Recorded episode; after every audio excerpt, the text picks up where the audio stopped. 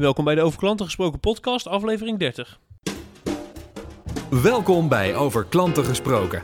De podcast voor de professional die dagelijks met klanten bezig is. Jouw wekelijkse dosis kennis, inspiratie en energie voor de volgende stap naar een betere klantbeleving. Met uw host, Sydney Brouwer.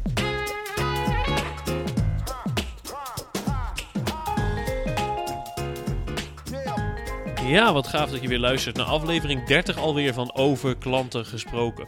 In deze aflevering ben ik op bezoek bij DTG.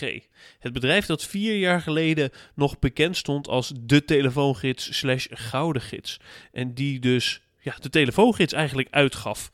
Ehm Guyana Helder, daar spreek ik mee in deze aflevering. En vier jaar geleden kwam zij in dienst bij dit bedrijf en besloot ze een klanttevredenheidsonderzoek te doen. De resultaten waren schokkend. Toen ze alle cijfertjes had verzameld en had geanalyseerd, stond daar maar liefst een NPS-score van min 82.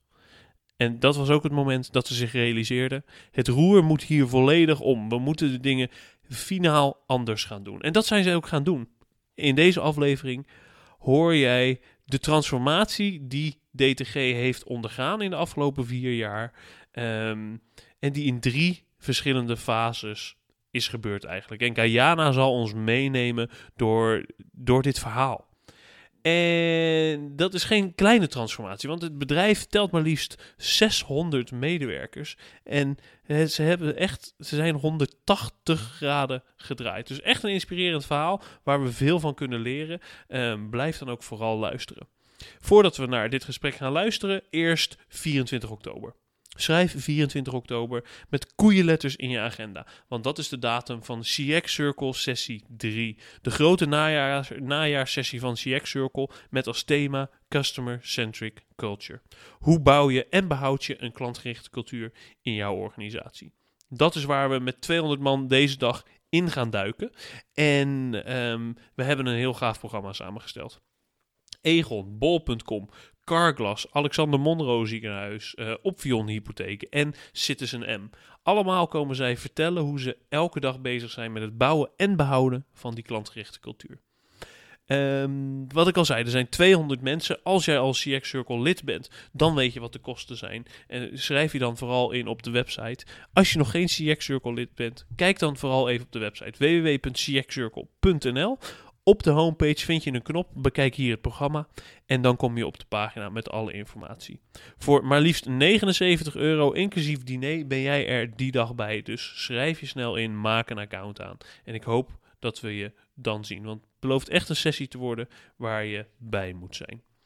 Eh, we gaan nu nog even naar een jingle luisteren, ook van CX Circle en dan gaan we luisteren naar mijn gesprek met Guyana Helder. De show notes vind je zoals altijd op www.sydneybrouw.nl slash 30. Deze aflevering van Over Klanten Gesproken wordt mede mogelijk gemaakt door CX Circle. De onafhankelijke community voor professionals die met klantbeleving bezig zijn. Til jouw kennis naar een hoger niveau en ontmoet andere professionals zoals jij. Sluit je aan op cxcircle.nl. En vandaag ben ik op bezoek bij een bedrijf dat de afgelopen jaren een hele bijzondere transformatie, een hele omvangrijke transformatie eh, heeft gemaakt. Ik ben op bezoek bij DTG en ik spreek met eh, Guyana Helder, Manager Customer Excellence. Welkom. Dankjewel. Ehm jij bent hoe lang, vier, vijf jaar geleden begonnen? Vier jaar ongeveer, vier jaar geleden begonnen bij DTG. En ehm, DTG kennen we natuurlijk allemaal van de telefoongids. Vroeger was dat, maar Van inmiddels vroeger? is het helemaal anders. Absoluut. Ja. Inmiddels zijn we een online marketing eh, eh, team eh, voor de MKB Nederland. En daarom ook een andere naam. Precies, Want dat hoort bij een nieuwe producten, nieuwe ambities. precies. hey, wat trof je aan? Vier jaar geleden. Vier jaar geleden trof ik een, een bedrijf aan, een organisatie die eigenlijk eh, ehm, nou ja, vastgeroest was. Het, is het was natuurlijk een monopolist. Ja. Ehm, met heel weinig interactie eh, eh, eh, tussen het bedrijf en de klanten. We hadden jaarlijks één contactmoment met onze klanten. Waarbij we eigenlijk vroegen van, goh, is de advertentie in de gids zo goed? Wil je het vergroten, verkleinen? Ehm, eh, zijn de contactgegevens juist? Zo ja, zetten we het zo voort. Dat was de interactie, dus eigenlijk het, con- het enige contactmoment met de klant. Want dat was ook het enige wat jullie deden op dat moment. Die gids. De gids. Ja, Ja. ja, ja. En ehm, toen dacht jij, ehm, laat ik eens gaan kijken wat klanten van ons vinden. Ja, ehm, eh, ons eh, commercieel directeur, waarmee ik gesprekken had vooraf, voordat ik begon bij eh, DTG, destijds telefoongids, schoudergids. ehm, die zei tegen mij, Guyana, als je erin stapt, is dit een once-in-a-lifetime experience. En daar heeft hij echt geen woord aan gelogen. Ik vind het een waanzinnige reis. Ik, eh, ik vind het ook een. een nou ja, het, het is niet, niet eens meer een transitie wat we hebben door, eh, doorgemaakt de afgelopen jaren. Het is eigenlijk een, een volledige gedaanteverandering. Het Ja. is van een, eh, een monopolist zijn we veranderd naar een snelle online marketingbedrijf. Die echt meegaat met de tijd. En, laten we wel wezen, want het is ook geen klein bedrijf, hè? nee, Er werken Nee. 600 mensen hier. ja, ongeveer 600 mensen. Ja, Ja. Een, flink bedrijf met een flink- flinke Ja. transformatie. dus. Ja, absoluut. En hoe is het allemaal begonnen dan? Je, je kwam hier en toen de once in a lifetime opportunity Ja. experience. Ja. En toen ging Ja. je aan de slag. Ja, er kwam op een gegeven moment een moment dat eh, onze klanten ehm, eigenlijk best wel eh, massaal tegen ons zeiden van ja, wat is eigenlijk de re- relevantie van DTG tegenwoordig? Zoeken mijn klanten mij wel via, eh, via de telefoongids? Is het niet Google wat ze allemaal eh, gebruiken? En hoe relevant ben je nu hierin? Ehm, wat heb ik nou eigenlijk aan je? Dat was, was eigenlijk heel, heel duidelijk. Ehm, en en ehm, we zijn begonnen met eh, eh, de stem van de klant binnen, het bedrijf halen, eigenlijk eh, ehm, ongeveer 3,5 3,5 jaar geleden. Mhm. Zijn we begonnen met meten van NPS. En natuurlijk wisten we eh, dat onze klanten niet blij waren. Dat, dat weet je. We hadden ze wel gehoord, maar nooit echt geluisterd. En nu werden we gedwongen om naar onze klanten te luisteren. Mhm.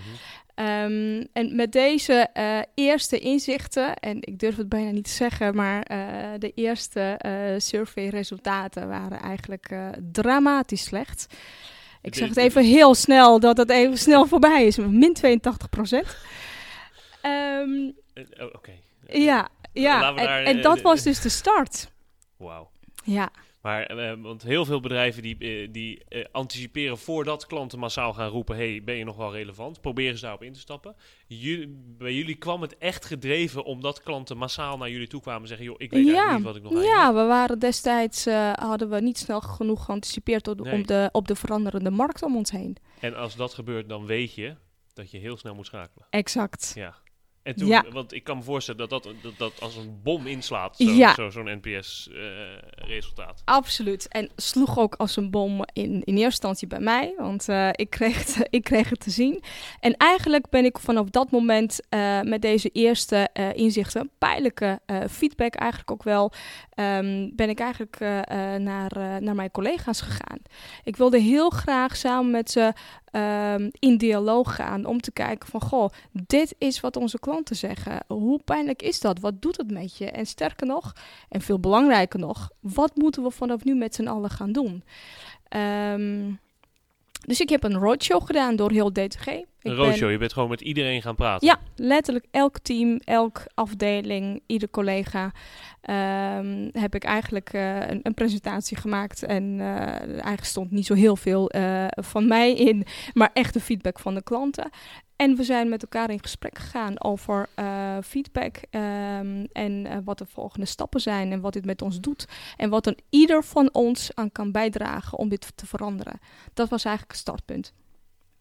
En, en, en wat, wat, wat kwamen er uit die eerste gesprekken? Want dat doet iets met je organisatie als je blijkt dat Het is je... een absolute wake-up call. Ja, Absoluut. En ehm ons CEO verwoordde het ook heel erg mooi in een interview. Eh, hij zei, eh, het was eigenlijk voor ons een do-or-die moment. Ehm, we moesten ehm, transformeren, we moesten onszelf opnieuw uitvinden. Of ophouden met bestaan. ja, En dat eerste gingen we doen.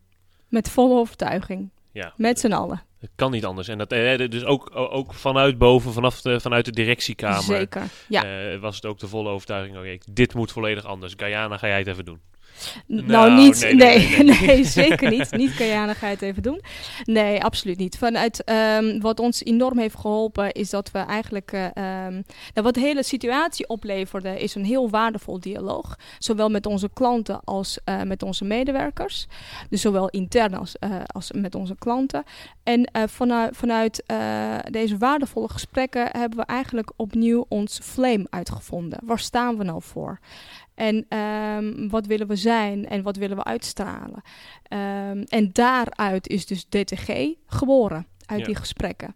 En Flame, daarmee refereer je denk ik aan Rijn Vogelaar, aan zijn eh, eh, enthousiasme-trilogie ook. Eh, ja, Ja, daar Ja. hebben, jullie, hebben, jullie veel mee, hebben jullie veel mee gewerkt. Ik denk Ja. dat we daar zo nog wel op, op terugkomen. Dat. Rijn ook in het verhaal zit. Maar goed, mo- mocht je meer willen weten van de Flame dus, kijk even in de lectuur van, van Rijn. Rijnvogelaar. Ga Ja. verder.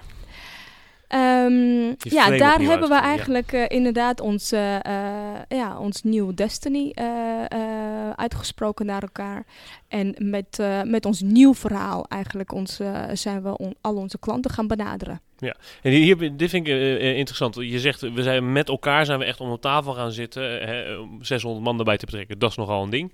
Maar daar uit al die gesprekken is jullie nieuwe purpose gekomen. Is eh, eh, jullie nieuwe, wa- waar, waar jullie het eigenlijk voor doen. Ja. Dus die is bottom-up uit de organisatie gekomen. Het is niet zo dat de eh, boardroom samen met een marketingbureau is gaan zitten en zeggen, nou, dit is onze nieuwe why. Maar die hebben jullie echt uit de mensen nou ja, eh, de strategie stippelt natuurlijk ons directie uit. Mhm. Ehm, dus daarin eh, eh, heeft ons, die, ons directieteam natuurlijk met elkaar gesprekken gevoerd van goh, wat is nou onze kracht en waar staan we nou eigenlijk Mhm. voor? Wat is ons fundament van 105, 125 jaar ervaring?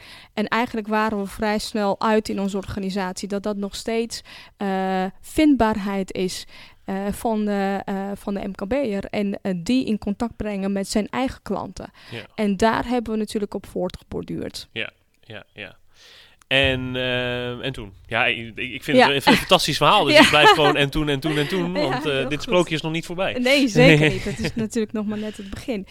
Ehm, nou, met ons nieuw verhaal, eh, met ons nieuw Destiny, zijn we eigenlijk eh, ehm, al onze klanten gaan benaderen om het nieuw verhaal te vertellen. En wat wij heel duidelijk zagen in de markt, dat ons nieuw verhaal ehm, aansloeg bij onze klanten. Dat we wel relevant waren. En dat we met ja, de MKB'er eigenlijk een, een, eh, eh, een oplossing boden. Wat, wat die eh, echt wel in deze tijd nodig heeft. Of het nou zijn kennis is over de online marketing. Hè? Dus wij, wij leven in een, eh, ehm, eh, in een tijd wat online dus gewoon echt niet meer weg te denken is natuurlijk. Ja. En MKB'er die eh, eh, had iemand nodig, een partner nodig, die hem daarin natuurlijk wegwijs maakt. Dus we waren ineens wel relevant. En, ja. En ehm, eh, nou ja, dat, dat, dat was eigenlijk het begin. Eh, en, en vanaf dat moment begint het eigenlijk, want eh, je moet natuurlijk niet alleen je klanten daarin meenemen ehm, en de markt, hè, wat, wat de imago van je organisatie is, maar intern ehm, hadden we onze medewerkers die we moesten equiperen om met juiste eh tone of voice, ehm, eh, en een juiste eh, productportfolio en juiste tools, gewoon inderdaad ook echt die klanten te kunnen benaderen en met ze in gesprek te kunnen. Je moet je voorstellen dat als je een, bijvoorbeeld een Salesforce hebt, wat eh, ehm, een aanpak had, heel erg productgericht. Eh eh eh, eh, benadering had. En ineens moet hij spreken met een ondernemer eh, die eigenlijk min of meer een dromen heeft, die niet voor niks is gaan ondernemen. En dat hij dan de behoefte eh, moet kunnen achterhalen om hem te helpen groeien met zijn organisatie. Dat dat hele andere gesprekken zijn. Ja. En daarin hebben we ook enorm in eh, geïnvesteerd. ja, want je, eigenlijk, je hebt een heel andere skillset nodig voor Zeker. mensen in je organisatie. Niet, al- want eerst was je adver- advertenties aan het verkopen. Heel plat. Was je advertenties aan het verkopen, toch? En, en een boek aan het maken. Eh, en nu moet je, denk ik, websites gaan maken, SEO, SEA, alles wat met online vindbaarheid te maken Exact. heeft. ja, Ja, en dat, dat vraagt ook nogal wat van je mensen. Absoluut. Dus hè, naast dat je je port- productportfolio eh, ehm, nou, volledig eh, natuurlijk moet eh, eh, ehm, ja, kantelen en opnieuw gaan creëren. ehm, relevant moet maken. Dat, het samen, naast dat je dus een hele sterke productportfolio moet hebben, een relevante, moet je natuurlijk inderdaad de mensen hebben die, die, het dat verha- die het kunnen, die dat Ja. verhaal verder kunnen vertellen. En die, dat, dat, dat interactie, dat gesprek met je, met je klanten op een goede manier eh, ehm, moeten, kunnen, eh, moeten kunnen voeren. Dus daarin hebben we eh, enorm in geïnvesteerd. Ehm, eh, ik, ik, ik wil focus hebben op, op wat jullie nou intern hebben gedaan Ja. om die hele boel aan de gang te krijgen. Ja. Ik, vind, dat echt, eh, dat is een van mijn dingen waar ik het meest enthousiast van word. Echt Ja. zo'n cultuurverandering die jullie hebben gedaan. Ja, Ehm, die gesprekken, daar zijn we gebleven. Hè? eh, met de nieuwe flame die eruit is gekomen. Eigenlijk je nieuwe why, waarom je als or- organisatie Exact. gedreven Mhm. wordt. En dan, dan moet iedereen dat in, nou ja, daar komt hij in degene krijgen. exact. Ja, ja, ehm, de degene wel te Ja. ja. Eh, misschien is dat dus een, een, een stapje te ver vooruit, maar eh, pak hem eens op. Ja, ja. ehm, en naast dat, dat je eh, eh, je medewerkers moet helpen met eh, kennis en skills, is het natuurlijk voornamelijk ook ehm, eh, gedrag en hoe we dingen doen. En dat hoe hebben we eigenlijk omvat natuurlijk in het omarmen van NPS als organisatie. Ja. En wat ik heel mooi vind aan ons, en ik denk een van de cruciale succesfactoren, is dat we NPS niet benaderen als een cijfer. Hebben we nooit gedaan. NPS is een maat van service- servicegerichtheid voor ons. Ehm, en eigenlijk ehm, eh, geïntegreerd in alles wat we doen. Van beoordelingssystemen eh, en, en eh, processen tot ehm, eh, operationele aansturing, tot learning loops en feedback loops en closed loop feedbacks, noem maar op. Dus NPS is, is bij ons echt een, een, ja, een informatiestroom, de stem van de klant, die we Ja. letterlijk binnenhalen en op basis daarvan leren. Nee, want, eh, wat ik interessant vind, gisteren la- la- las ik toevallig op eh, Customer First eh, een, een artikel waarin eh, stond dat het cijfer NPS of de, de, de research methode van de NPS eh, eh, misschien wel helemaal niet zo goed is. Alleen daarvoor moet je hem ook niet inzetten. Het is om een gesprek aan de gang te krijgen en te houden in je organisatie. Ja, En dan maakt het eigenlijk niet uit wat het cijfer is. nee, nee. Dus En dat is ook hoe jullie Eh, hebben. Nou, natuurlijk is het eh, eh, voor ons een, een matrix die we volgen en die we, die we belangrijk vinden. Ehm, ik ben dan ook ontzettend trots om te melden dat in, inmiddels die min 82% op rond min 30 zit. Ja, in drie jaar tijd is natuurlijk een waanzinnig goede prestatie en Ja. ambitieniveau ligt nog hoger. Ja. Ehm, maar net wat je zegt, NPS is voor ons geen cijfer. Het is niet zo dat we met man en macht proberen dat cijfer omhoog te krijgen. Nee, we proberen ervan te leren. En we proberen eigenlijk voorna- voornamelijk twee dingen te leren. Wat moeten we vandaag en morgen beter doen? Mhm. Eh, dus waar is het niet gelukt? Maar voornamelijk ook, wat is wel gelukt? Wat heeft geleid tot een eh, waanzinnige beleving? En eh, wat maakt het dan onze promotors promotors zijn geworden van ons? En dus met andere woorden, we hebben eigenlijk de dubbele loop ingericht. Die detractor en promoter loop. ja. En daar leren we van. Kijk, en, en, daar ben ik zo blij om te horen. Heel veel organisaties gebruiken de NPS, maar alleen de Net Promoter Score. Maar jullie hebben de Net Promoter System. Dus op basis van de feedback van de klanten ook in gesprek gaan. Daar eh, dat weer terugvoeren naar je medewerkers. Ja. En, eh, en dat is, eh, die stap wordt zo vaak overgeslagen. En daarmee haal je zoveel waarde uit het hele systeem. Ja, dat is zo zonde Absoluut. als je dat niet doet. Absoluut. En wat we hebben gezien in onze organisatie, dat op het moment dat je, eh, hè, dus dat geeft natuurlijk een, een heel groot stuk be- bewustwording. Eh, dus ook eh, continu feedback wat je krijgt als organisatie. Ehm, maar wat voor ons heeft betekend, is dat we eigenlijk klantfeedback leidend is geworden in alles wat we doen. In eh, ontwikkelen van nieuwe producten en diensten, in eh, ontwikkelen van nieuwe eh, strategieën, ehm, in eh, ehm, ook wel het, het, het aansturen en, en performance management. Dus het is echt, klantfeedback is eigenlijk min of meer in alle eh gene cellen gaan zitten in de organisatie. Ehm, en zijn we er? Nee, absoluut niet. Want vanaf het moment dat je verslapt of niet meer mee bezig bent, is het, gaat het ook wel heel snel verloren. Zo kwetsbaar is het ook. Mhm. Ehm, maar wat het voor ons heeft bewerkstelligd, dat we eh, dus niet meer blind zijn voor, ehm, eh, voor enthousiasme. En dat is een hele bewuste keuze wat we als organisatie op een gegeven moment in een fase ook hebben gemaakt. Ja. Wij willen dus niet meer blind zijn voor enthousiasme. En daar willen we ook leren. Hè, absoluut niet je ogen sluiten voor wat je vandaag moet fixen en wat morgen eigenlijk niet meer moet voorkomen in je organisatie. Hè, de klant-issues, uh, noem maar op. Uh, daar zit echt wel een focus op om dat absoluut continu te, uh, te optimaliseren. Maar we willen ook absoluut niet voor onze ogen sluiten voor uh, onze promotors. Nee. En, waar, maar ook onze enthousiaste medewerkers. Ja, hey, want vier, vijf jaar geleden had je die nauwelijks. Dat ben je ook gaan creëren, kan ik me voorstellen, de afgelopen jaren. Hè? Ja. zowel onder medewerkers als onder, onder klanten. Ja. Uh, en dit is denk ik ook het punt waar Rijn om de hoek komt kijken. Ja, en dit was ook wel ergens, tenminste naar mijn beleving, ook wel een kantelpunt. Um, uh, meest belangrijke is uh, voordat je zo'n proces start, hè, dus als je zegt van goh, wij willen niet meer blind zijn voor enthousiasme, hoe doe je dat dan? Um, ik had uh, daarvoor natuurlijk al een oproep geplaatst, jaren geleden, um, in, ons, uh, in ons magazine, um, op zoek naar de NPS-ambassadeurs binnen de organisatie. daar hadden, uh, en ik heb ze niet makkelijk gemaakt, dus we moesten echt een video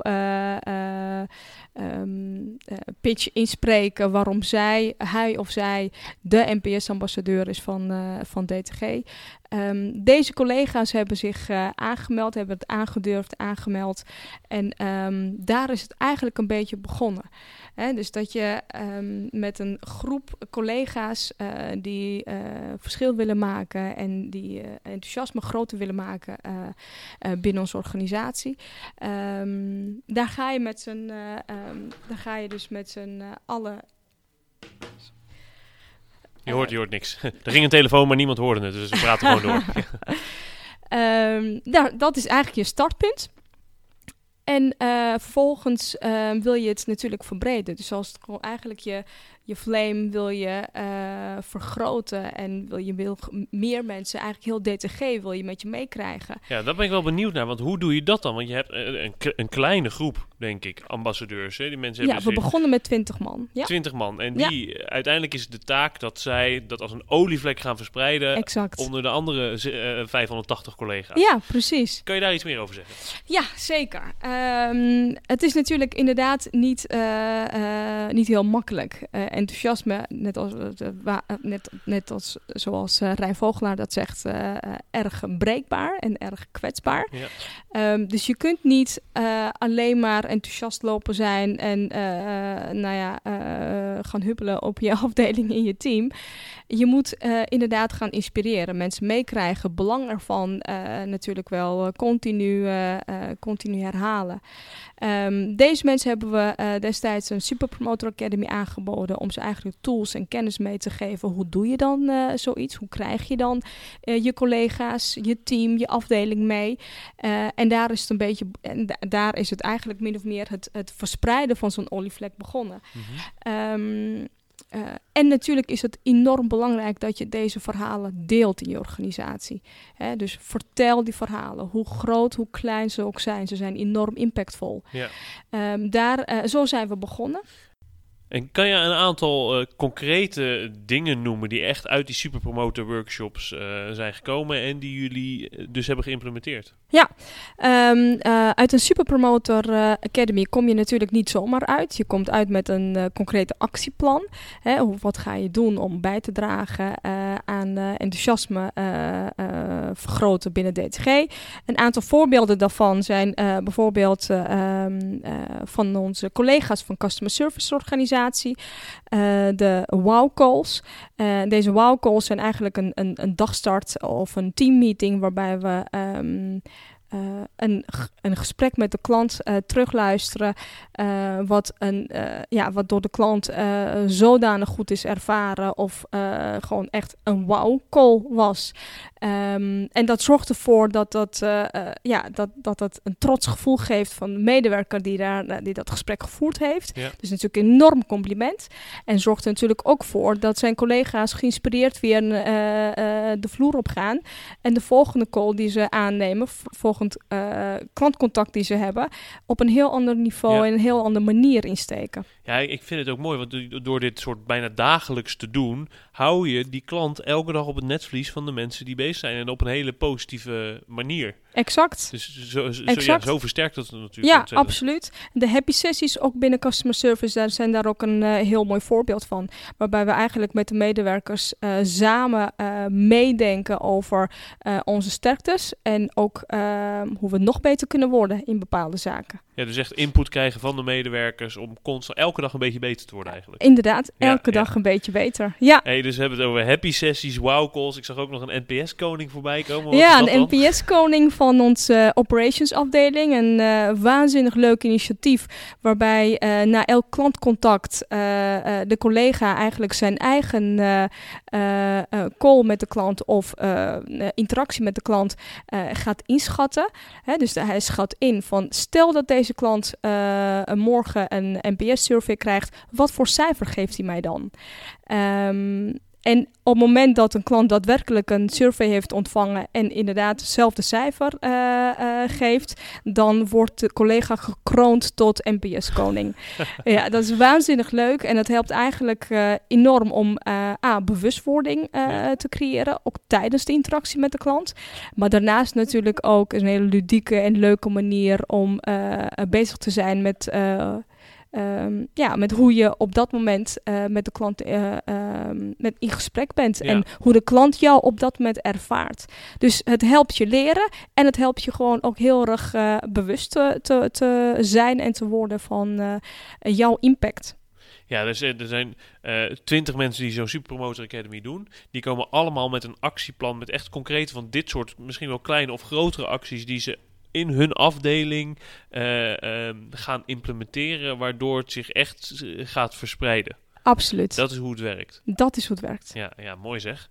Leuk. Ja. Hey, en uh, um, in, uh, toen, uh, toen je NPS-onderzoek hebt gedaan, toen ben je op roadshow, roadshow gegaan door heel DTG, langs ja. alle verschillende afdelingen om daar te laten zien van, hey, jongens, dit is hoe het is. Ja. Wat moeten we hiermee wat doet het met je? Ja. Dat heb je in fase 2 met de superpromoters, heb je dat weer gedaan. Ja, wat ik heel erg um, mooi vond en zag gebeuren, is dat um, op een gegeven moment na de Superpromoter Academy van ons directie en uh, middelmanagementlaag.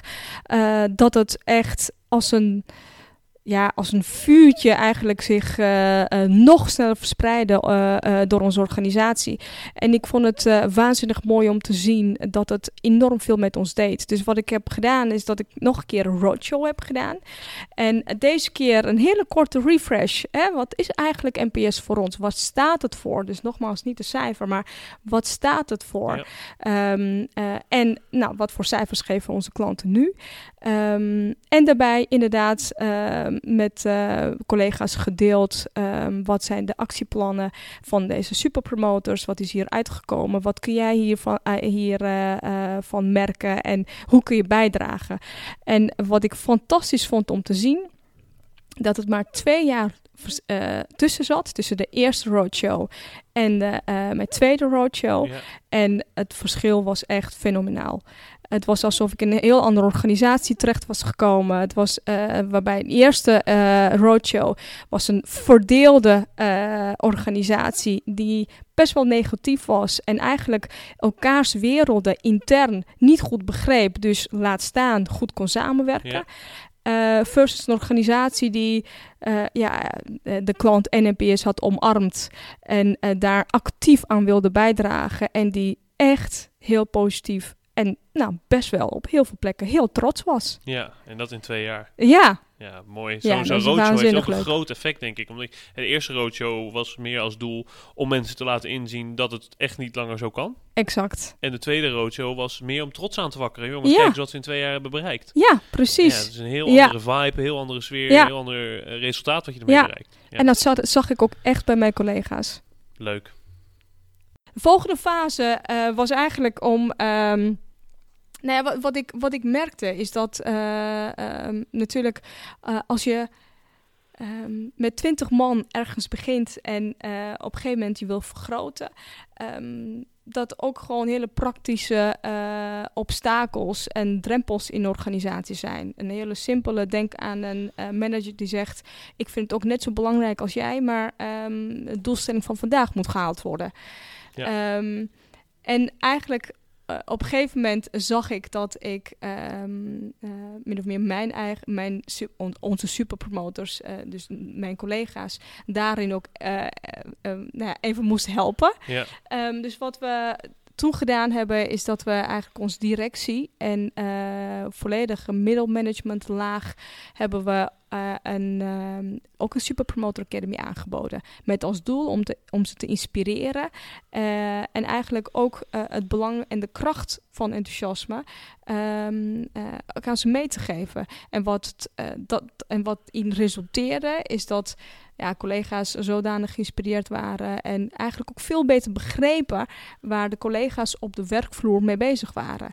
En vanaf dat moment heeft het eigenlijk elkaar versterkt ja. en is onze flow eigenlijk uh, min of meer uh, ja, ja. vele malen vergroot en veel sneller gegaan. En ook hier blijkt dus weer dat uh, leiderschap in een organisatie meekrijgen uh, hoger en ook vooral middelmanagement, want dat waar het vaak fout gaat.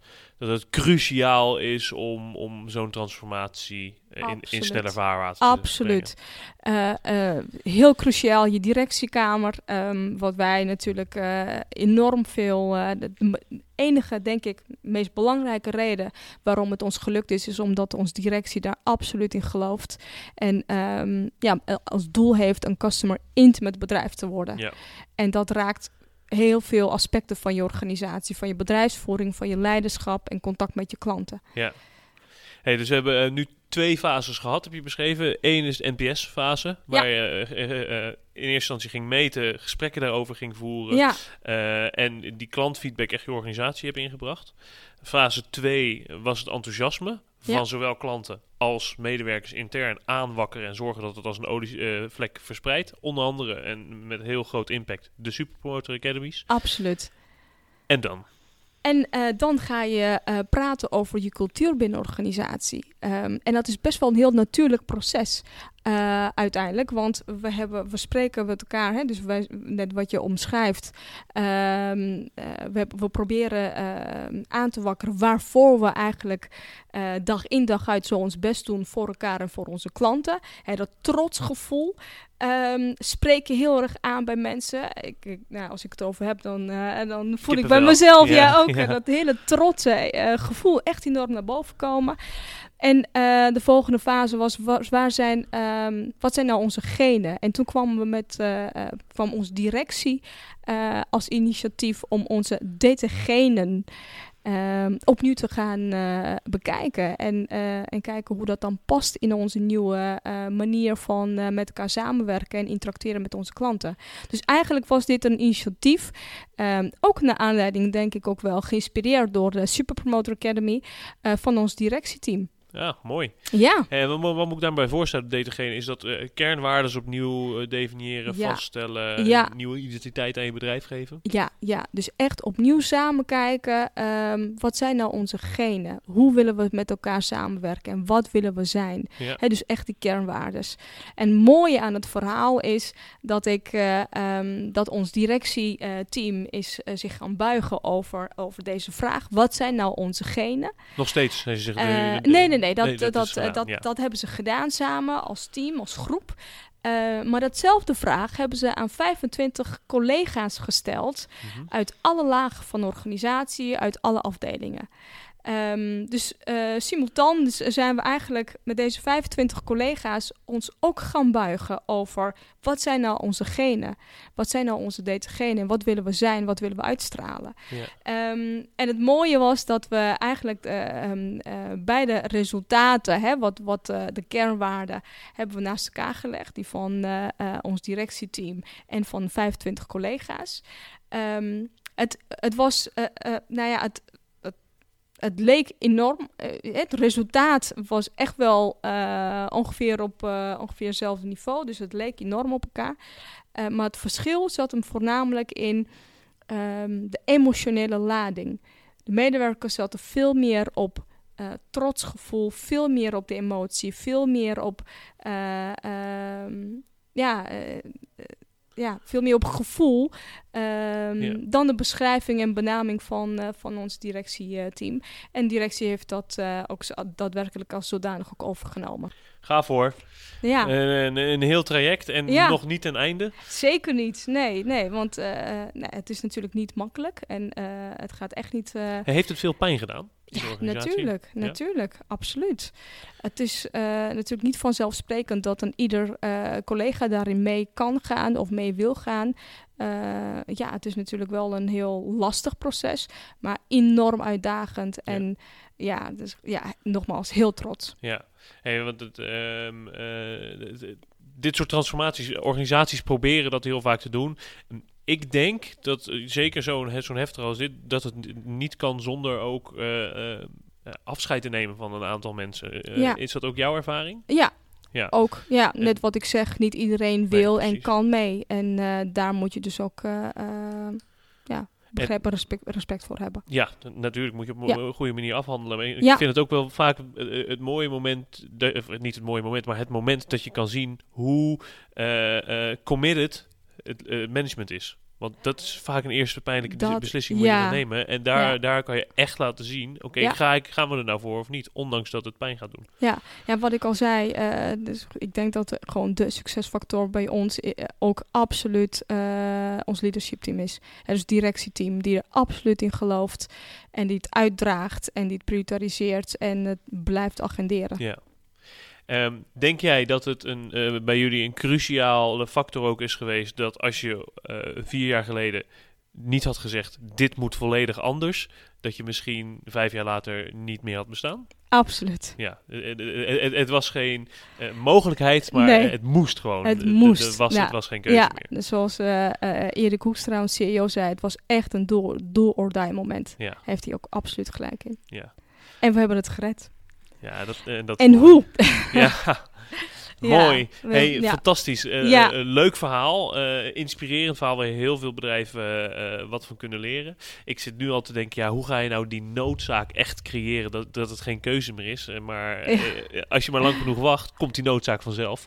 Ja, en ik denk gewoon ehm, eh, ja, met elkaar in gesprek gaan over de ehm, en bewustwording daarmee creëren. Ehm, niet in ieder bedrijf hoeft noodzaak zodanig te zijn als bij ons. Natuurlijk helpt dit. Hè? Dus op het moment dat je echt de no- noodzaak zo groot is dat je wel moet. Ja. Ehm, maar bewustwording creëren, mensen gewoon meenemen daarin en eh, met elkaar in gesprek blijven, is absoluut cruciaal. Ja. En natuurlijk is het geen, eh, eh, zijn we er niet. En natuurlijk gaat het ook echt niet altijd goed. En natuurlijk hebben we niet, denk ik, ieder we- medewerker mee. En het is echt niet zo dat, dat we hier allemaal ubervrolijk elke dag rondlopen. Nee, we werken heel hard. Eh, maar we zijn tegelijkertijd ook heel trots. hey, we zitten alweer op eh, ruim 30 minuten. Ik denk dat we hem hiermee mooi gaan afronden. Ik eh, dank je wel voor jouw inspirerende verhaal, voor het laten zien van DTG en dat je het wilde delen. En ehm, ja, we we zien jou vaak op het podium. Eh, alleen dan wel Ja. eh, met uh, Rijn Vogelaar. Ja. Een duo-presentatie. En eh, waar sta je op grote events eh, de komende tijd? Eh, Waar de- mensen je kunnen zien? binnenkort eh Ipsos Seminar. Ja, Dus, dus seminar. eh, eh, kijk enorm naar uit. Ja, leuk. Dankjewel en eh, tot snel. Dankjewel. Leuk dat je er was. Deze aflevering van Over Klanten gesproken wordt mede mogelijk gemaakt door CX Circle.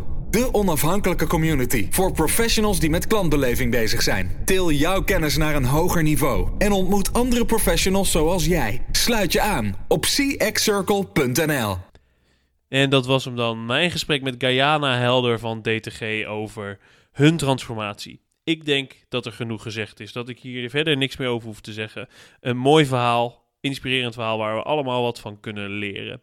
Ehm, nog een keer. De show notes vind je op www.sydneybrouwer.nl slash 30. Dat is het cijfer 30. En daar vind je ook de link naar de CX Circle website. En het event van 24 oktober. Waar ik jou hoop te zien.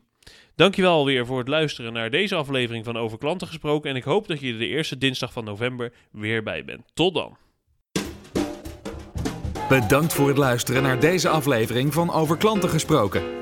Voor meer afleveringen en de show notes, kijk je op sydneybrouwer.nl slash podcast. Graag tot de volgende keer.